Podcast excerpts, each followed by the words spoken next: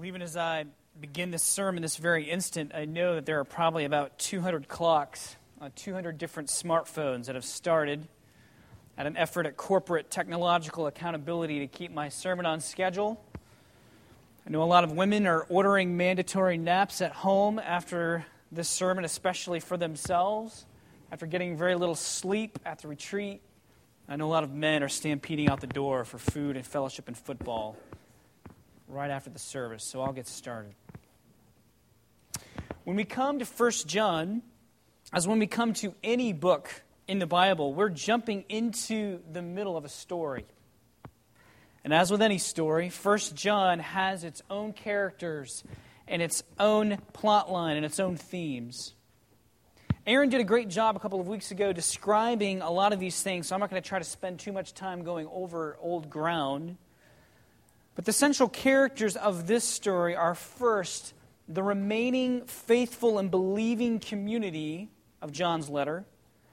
And then, secondly, a group of confessing believers that have departed because they began embracing a set of heretical beliefs, leading to false practices and a break in fellowship with God and other Christians. And so, in response to this, John is giving his readers a full gospel, as, John, as Aaron titled his sermon last week.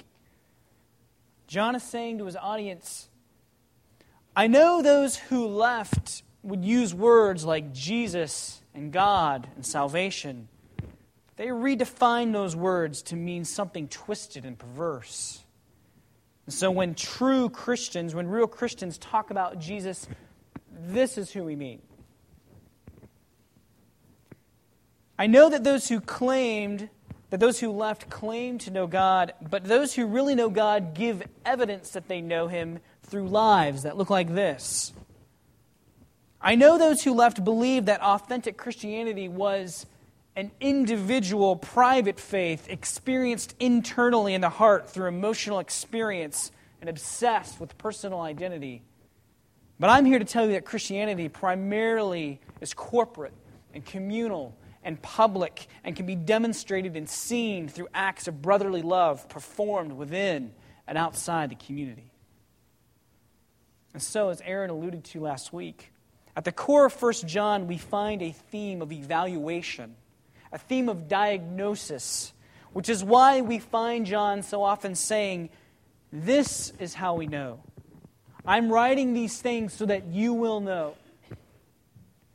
When you hold various confessions of faith up to the light, this is how you know that they're the real deal.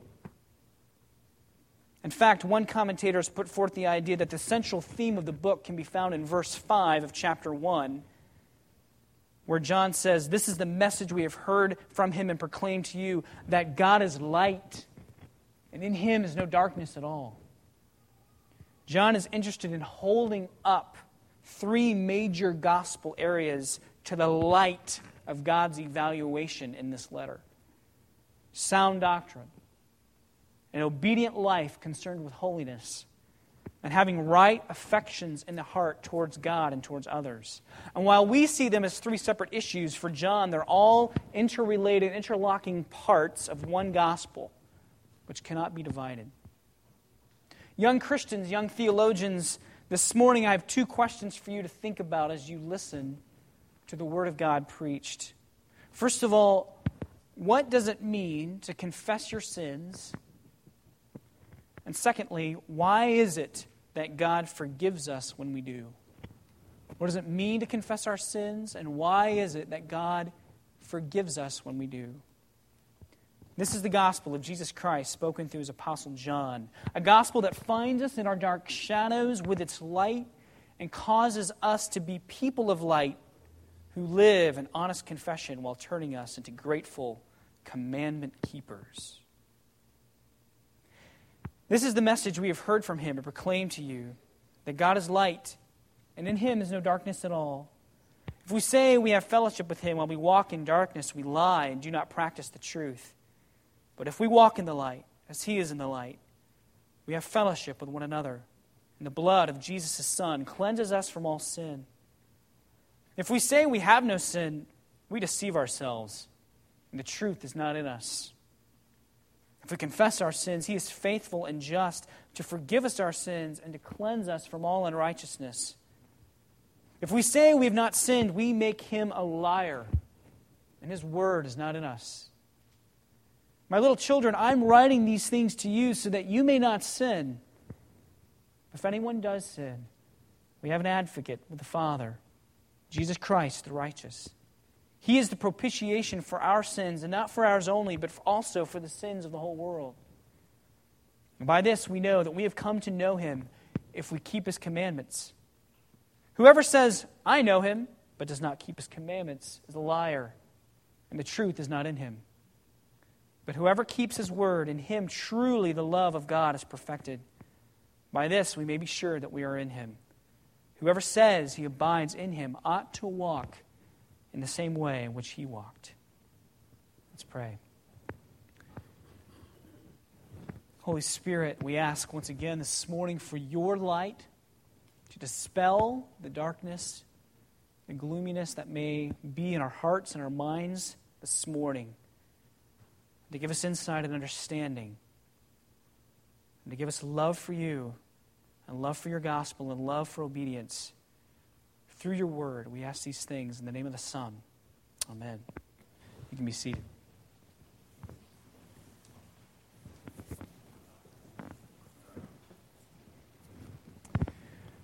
It's 1938, and a young, beautiful English woman named Iris Henderson suddenly finds herself seated on a passenger train with a terrible headache. Her vision is blurry and her eyes slowly open and she sees the warm, smiling face of an elderly woman sitting in the seat directly across from her.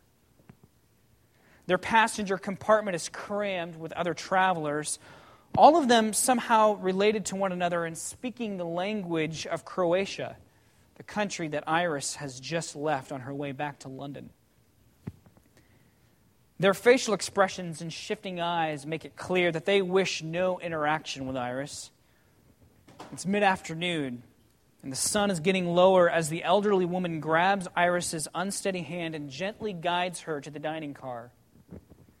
On their way to the car, they pass several other people.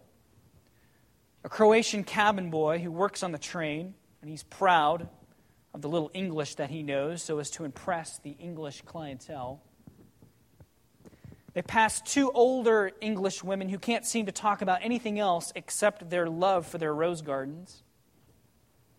And they pass a rich man who's very famous back in London, but who is returning from vacationing with a woman who's not his wife. Iris and her new companion sit down together and share afternoon tea as the woman introduces herself as Miss Froy. Miss Froy explains that she is also English, but has been living in Croatia for many years as a governess to the wealthy, aristocratic Croatian family with whom they had just been sitting with. But suddenly, Iris's headache begins to get worse. The sun's reflection on all the tableware begins to swirl as waves of dizziness begin to hit her. Miss Froy frantically tries to get Iris's attention, and as Iris begins to fade to unconsciousness, all she can remember is Miss Froy repeating her own name Miss Froy, Miss Froy, Miss Froy. When Iris awakens again, she can't find her new friend anywhere. She searches every seat in every car and every passageway and every corridor. She interrogates every conductor and ticket master, but not only do they not know where Miss Froy is, none of them even remember seeing her. Finding an English doctor on board who knows the Croatian language, Iris frantically persuades him to interpret for her so she can ask the rude and detached aristocratic family about Miss Froy. To shock, they all convincingly, convincingly reply that they have no idea who Iris is talking about. She proceeds to question the Croatian cabin boy, who also claims not to remember Miss Froy. The two elderly rose garden enthusiasts who had seen Iris and Miss Froy go by on their way to tea claim to have never seen Miss Froy. The same goes for the famous man and his mistress, both of whom who had just seen Iris and Miss Froy have a conversation outside their stateroom mere minutes before. Mere minutes before. Iris's medical friend begins to speculate that Iris must be going crazy, and so does pretty much everybody else on the train. But through her persistence, Iris eventually reveals a plot.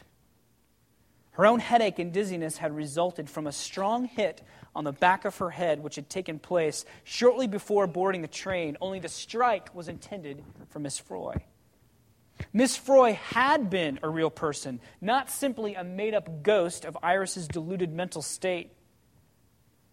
Miss Froy, while working for the aristocratic Croatian family, had accidentally stumbled upon their plan to assassinate a politician who stood in the way of their family success. And in true Godfather mobster like fashion, the family had secretly kidnapped Miss Froy and had stowed her away in the baggage compartment to dispose of her after reaching their destination. But the most, most powerful message of Hitchcock's 1938 movie entitled The Lady Vanishes is not the sinister Croatian plot. In fact, almost the opposite is true. The movie really isn't about the details of the conspiracy at all because the lies told by the other passengers had nothing to do with the conspiracy. They weren't even a part of it. The English rose gardeners didn't admit to remembering Miss Froy because they didn't want to slow the train down for a legal search, because that would mean delaying them getting back to their precious rose gardens. The Croatian cabin boy quickly dismissed the existence of Miss Froy because it was easier to say no in English than to try to describe what he had seen, which would mean revealing that he really didn't know English all that well in the first place. And of course, the famous English adulterer and his mistress didn't want to admit to knowing Miss Froy because they didn't want the inevitable press coverage that would reveal to all London that they were upper crust cheats and philanderers. The Lady Vanishes is about how individuals seeking to live in the shadows, each having his, his or her own reason to hide in the dark from the light of truth, unknowingly and collectively contribute to great evil. In the Apostle John's word from our passage this morning, they all walked in darkness, not in truth and not in fellowship with God or one another. And as a result, all remained in further danger of evil to be perpetrated upon them. And as most of us in this room believe, this describes the absolute state of our fallen world, as our doctrine of depravity tells us.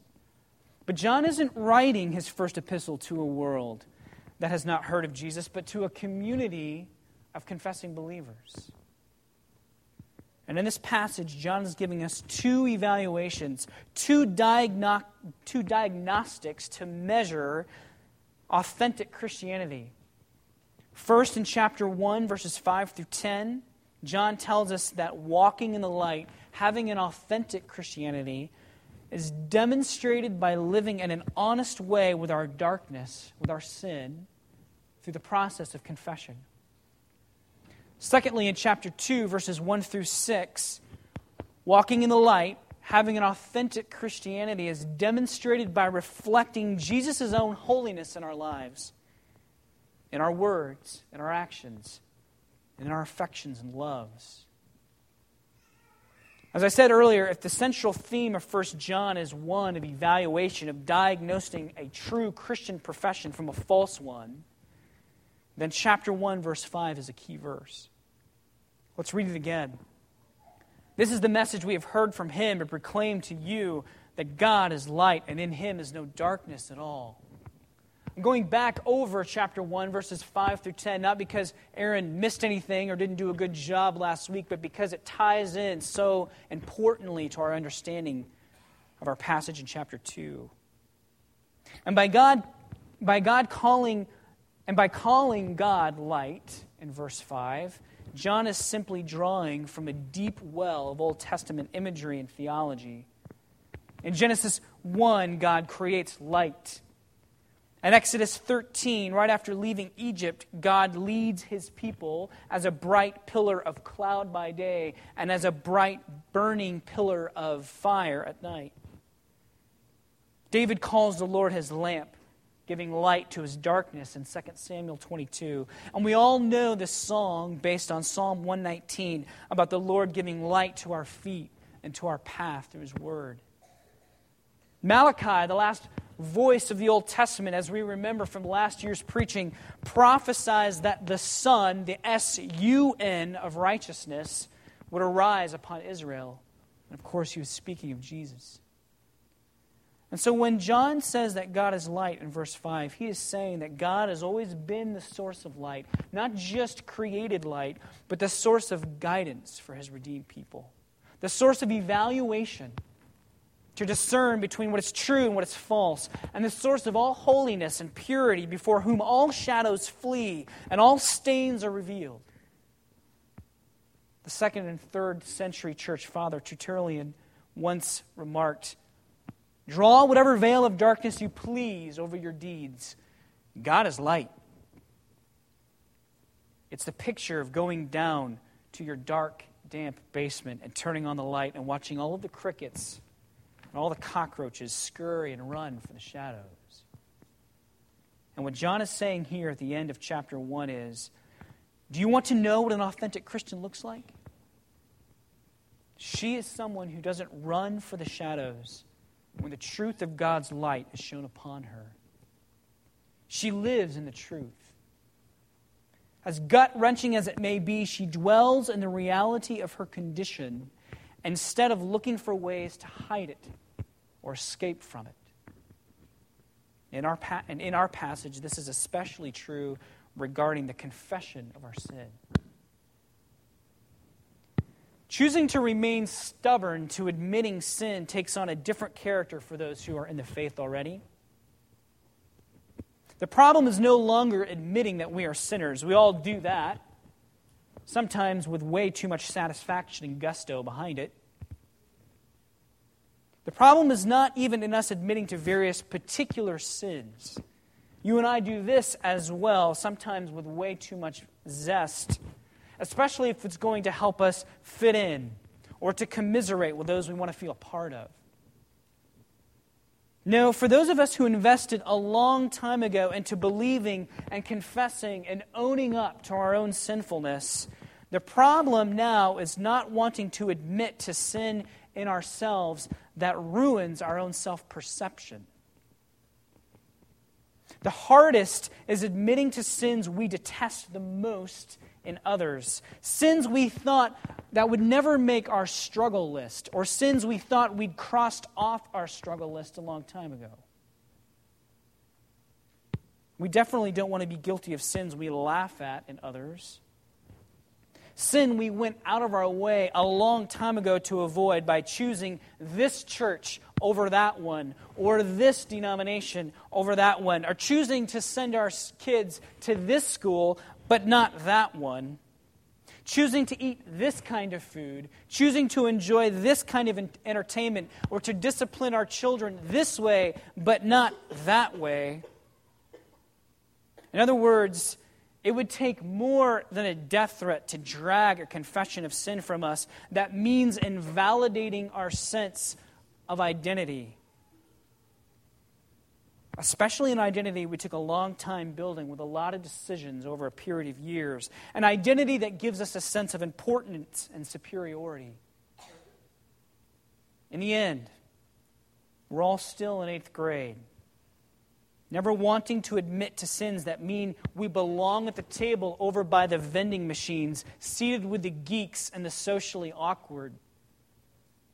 We want to own sins that keep us at the table with the football players and the cheerleaders and the socially popular, whoever or whatever that might mean for you or for me. To parrot Jesus' words, the log that stays in our eye is a log that makes us look a lot better in the mirror. And to admit that it is there and to remove it would mean having to admit that we had a false mirror all along. And so we'd rather remain in the dark, or in the shadows at least, close enough to the light to tell ourselves we really live there while staying just lonely enough to be miserable, but hidden enough to find comfort in our own false perception. And this is what John is confronting in the last half of chapter 1. If we say we have fellowship with him while we walk in the dark, while we walk hiding from who we are and pretending we're someone we'd rather be, we lie. We do not practice the truth. If we say we have no sin, we deceive ourselves, and the truth is not in us. For John, being people who walk in light, as verse 7 says, means being people who live not in denial, but in honesty and integrity with our present condition, especially as it regards sin. And the way that we do this for John is through confession. Confession of sin in verse 9 contextually means to agree with God, even though the word confess doesn't always mean that in the New Testament. Here it does mean that. We agree with Him that we still have indwelling sin, that we've done particular sins, even, and that these sins are what they are. We call them what God calls them instead of dressing them up our confession does not, of course, merit forgiveness at all. The effectiveness, the efficacy, the power of confession does not lie in how detailed or how morose or how virtuous it may measure. Rather, see what John says in verse 9 God is faithful, and God is just to forgive us of our sins and cleanse us from all unrighteousness. Not the purity of your confession. Confession is a means of grace, but it does not hold the power in itself to forgive. Only God, because of His grace, forgives.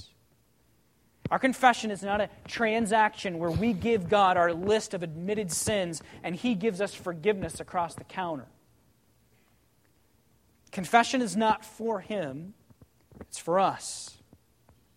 It's for us.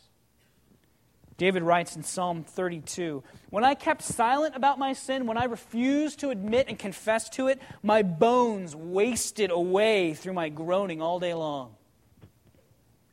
For day and night your hand was heavy upon me. My strength was dried up as by the heat of summer.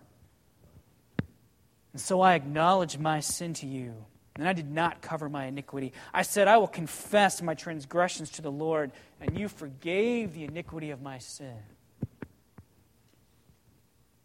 In the Lord's Prayer, we pray, and forgive us our trespasses as we forgive those who have trespassed against us.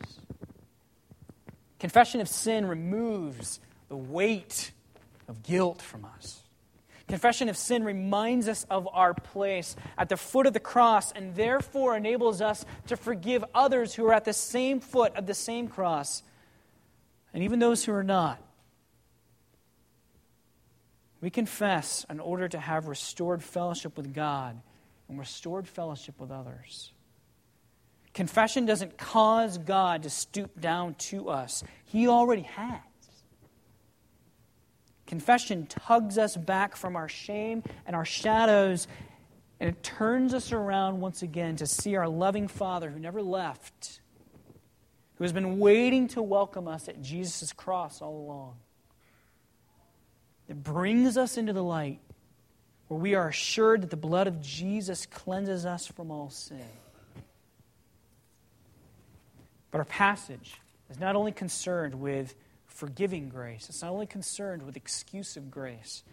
For John, the gospel is not just an inward experience of washing and cleansing, but an outward, external process of change and of transformation as well.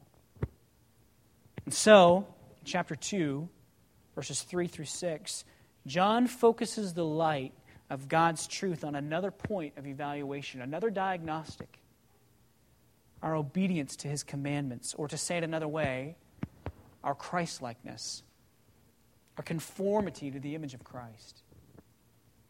Throughout our passage, we see the apostle confronting many of the sentiments that popular evangelical culture has about sin and salvation. John confronts the idea that sin is not intrinsic to our person.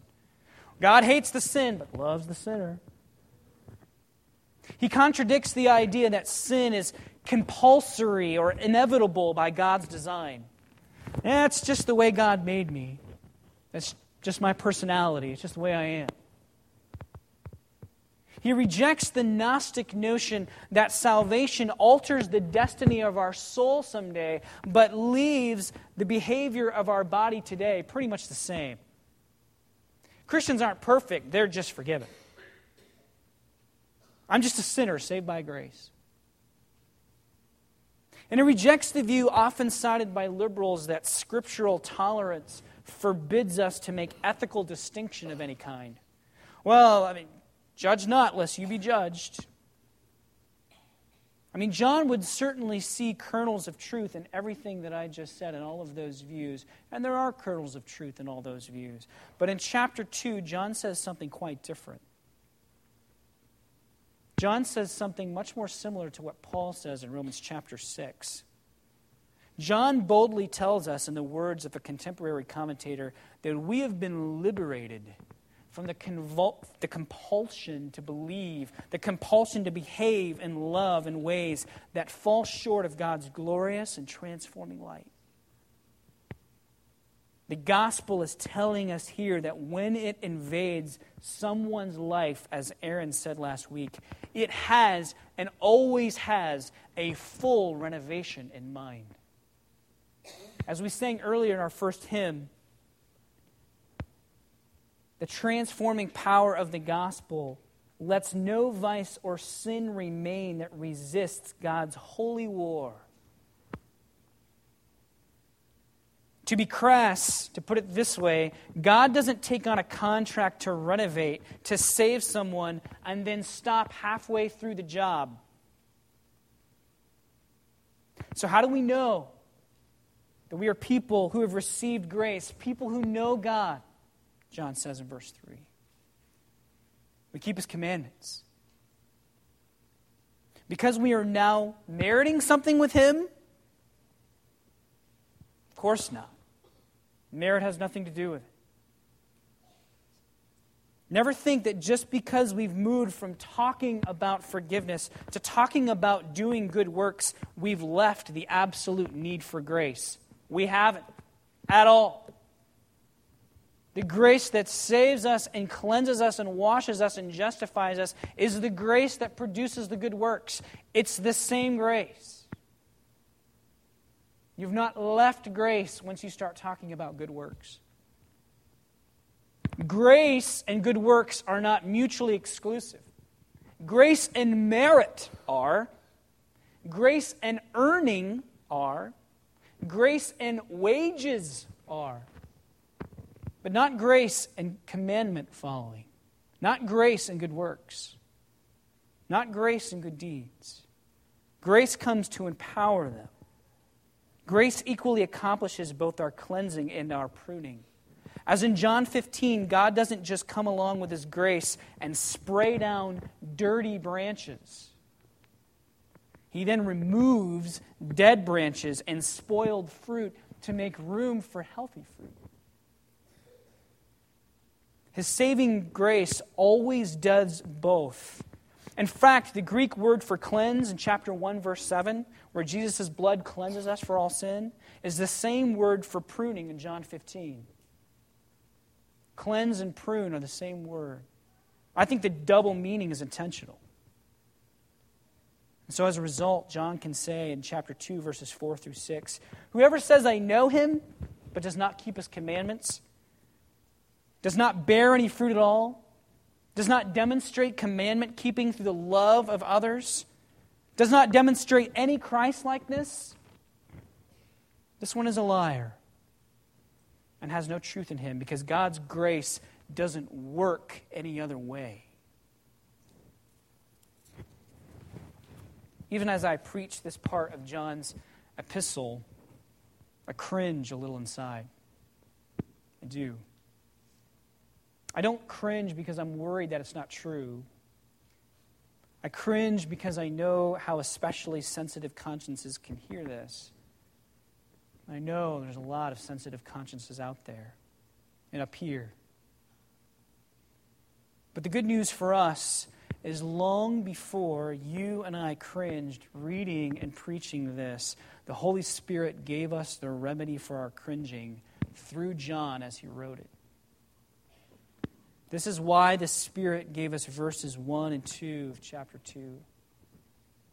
The Spirit, through John, is not expecting that true believers will ever reach perfection in this life or even be bearing fruit that is obvious to all people all the time.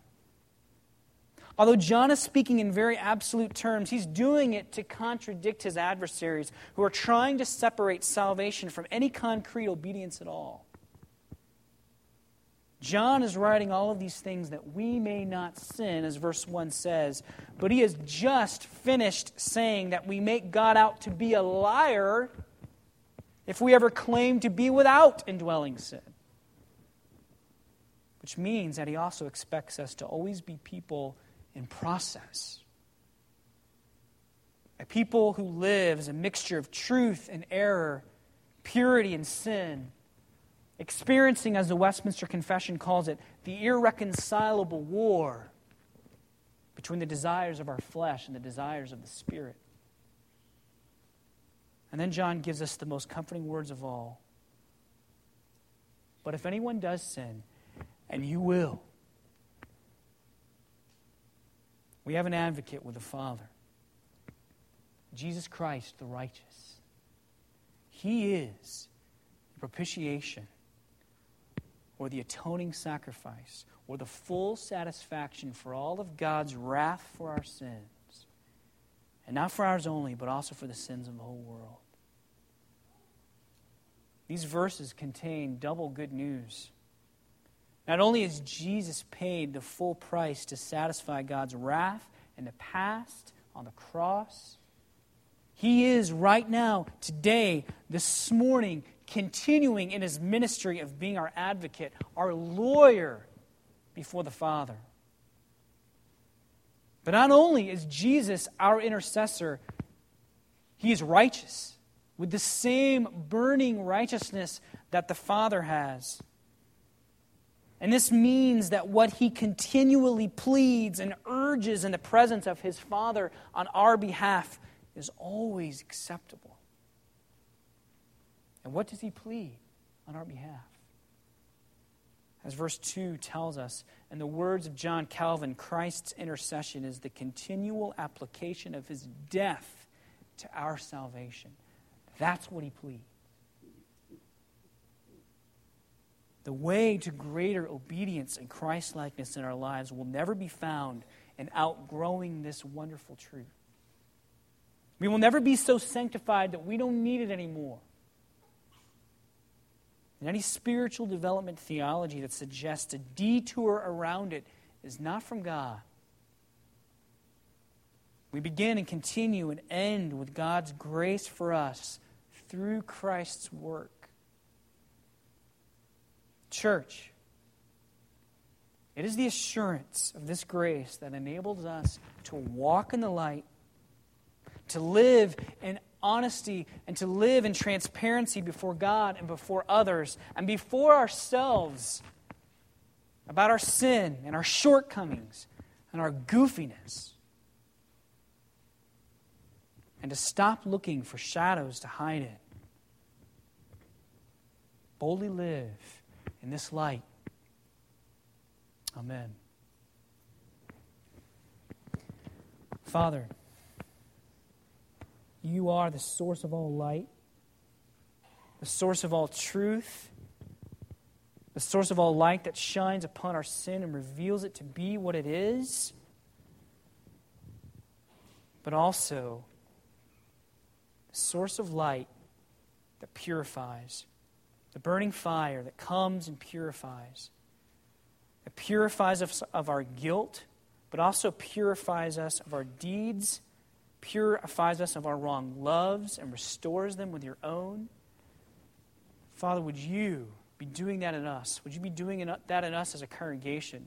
Would you be doing that in us as individual families, as individual believers, as a part of your church?